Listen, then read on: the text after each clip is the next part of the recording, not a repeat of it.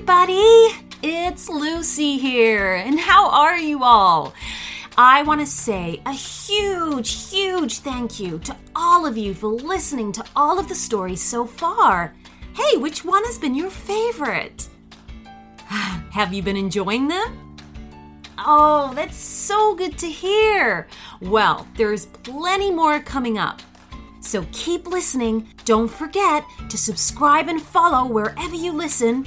And please leave a review telling us what kind of story you would like. And don't forget to leave your name.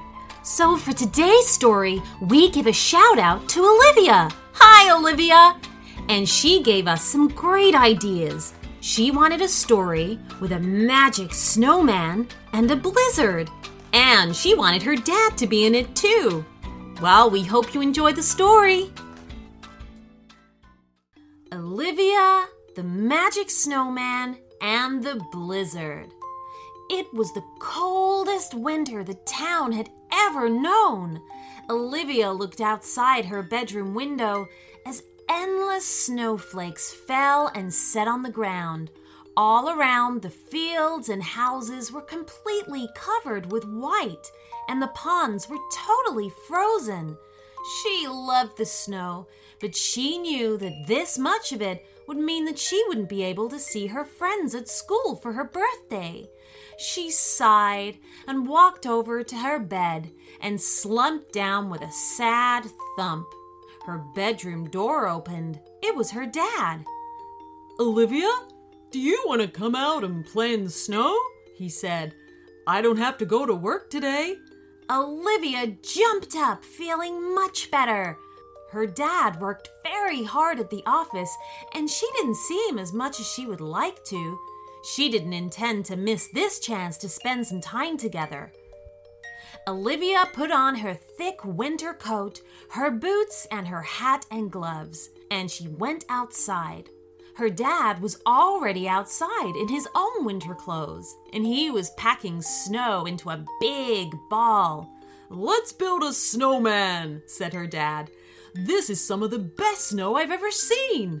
Olivia nodded and began helping him by gathering snow into big clumps and bringing them over. It wasn't long before the snowman began to take an impressive shape.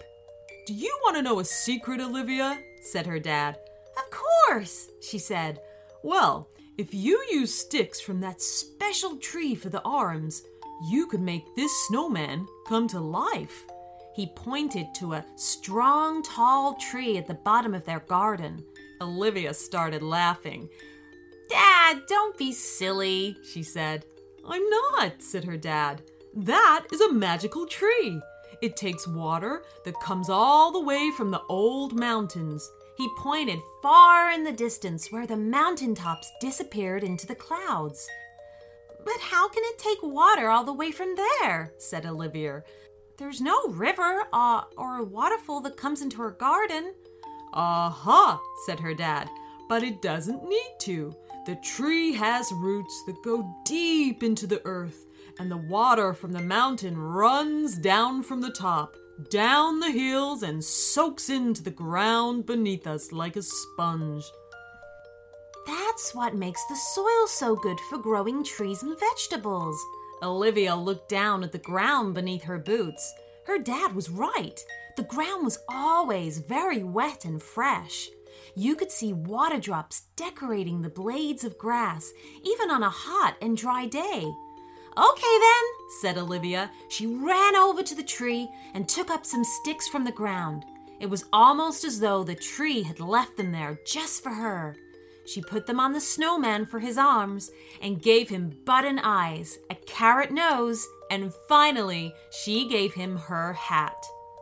"Very good, Olivia," said her dad. "Now, we must wait. We'd better go inside and warm up a little." So Olivia and her dad went inside the house and had some warming soup and hot chocolate while her dad built a fire in the sitting room. The fire was so lovely and comforting that she fell asleep on the rug with her cat Sven. Olivia woke up to the sound of her cat meowing. Sven sounded worried. Olivia looked out the window and saw that it was getting dark. Her dad must have already gone upstairs to bed. In the garden, she saw that her snowman was gone, but it didn't make any sense. The snow was coming down harder than ever, so he couldn't have melted. She was about to run out into the garden to find out what had happened when there was a knock at the door. She opened the door and saw her snowman. "Good morning, Olivia," he said. His mouth moved into a smile. "I must be dreaming," Olivia thought. Then the snowman spoke again. "I better not come in. I can feel that fire from here." "You're really alive?" cried Olivia. "I can't believe it." "Certainly," said the snowman. "Your dad was right to give me the magic sticks." "Do you have a name?" Olivia asked. "I don't believe so," said the snowman. "What do you want to call me?" Olivia thought for a moment. How about Lumi? It means snow here in Finland."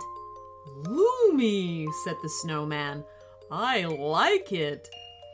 "How did you know my name?" asked Olivia. "I heard your dad say it," said Lumi. "He said, 'Very good, Olivia, and what a pretty name it is, too.'" "Oh, thank you," said Olivia, blushing. "Well then, we should get going, and I want to show you something," said Lumi. "Oh, but the snow, it's going to be ever so cold." "Here," said Lumi, and he tapped Olivia's forehead gently with his stick arm.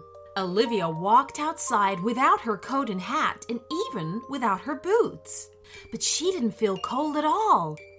"Is this your magic?" said Olivia. "Some of it," said Lumi. "Now let's go."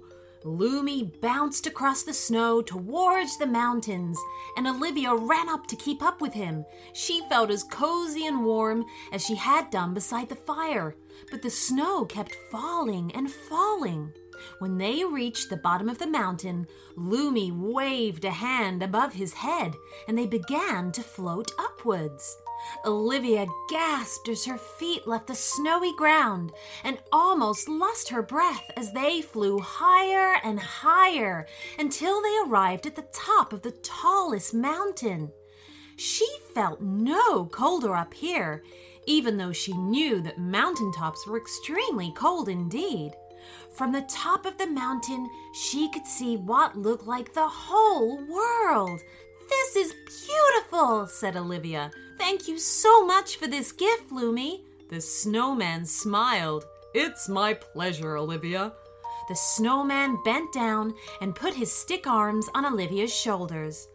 "I know life is hard for you," he said, "and you don't see your dad as much as you would like, which is very sad for a little girl.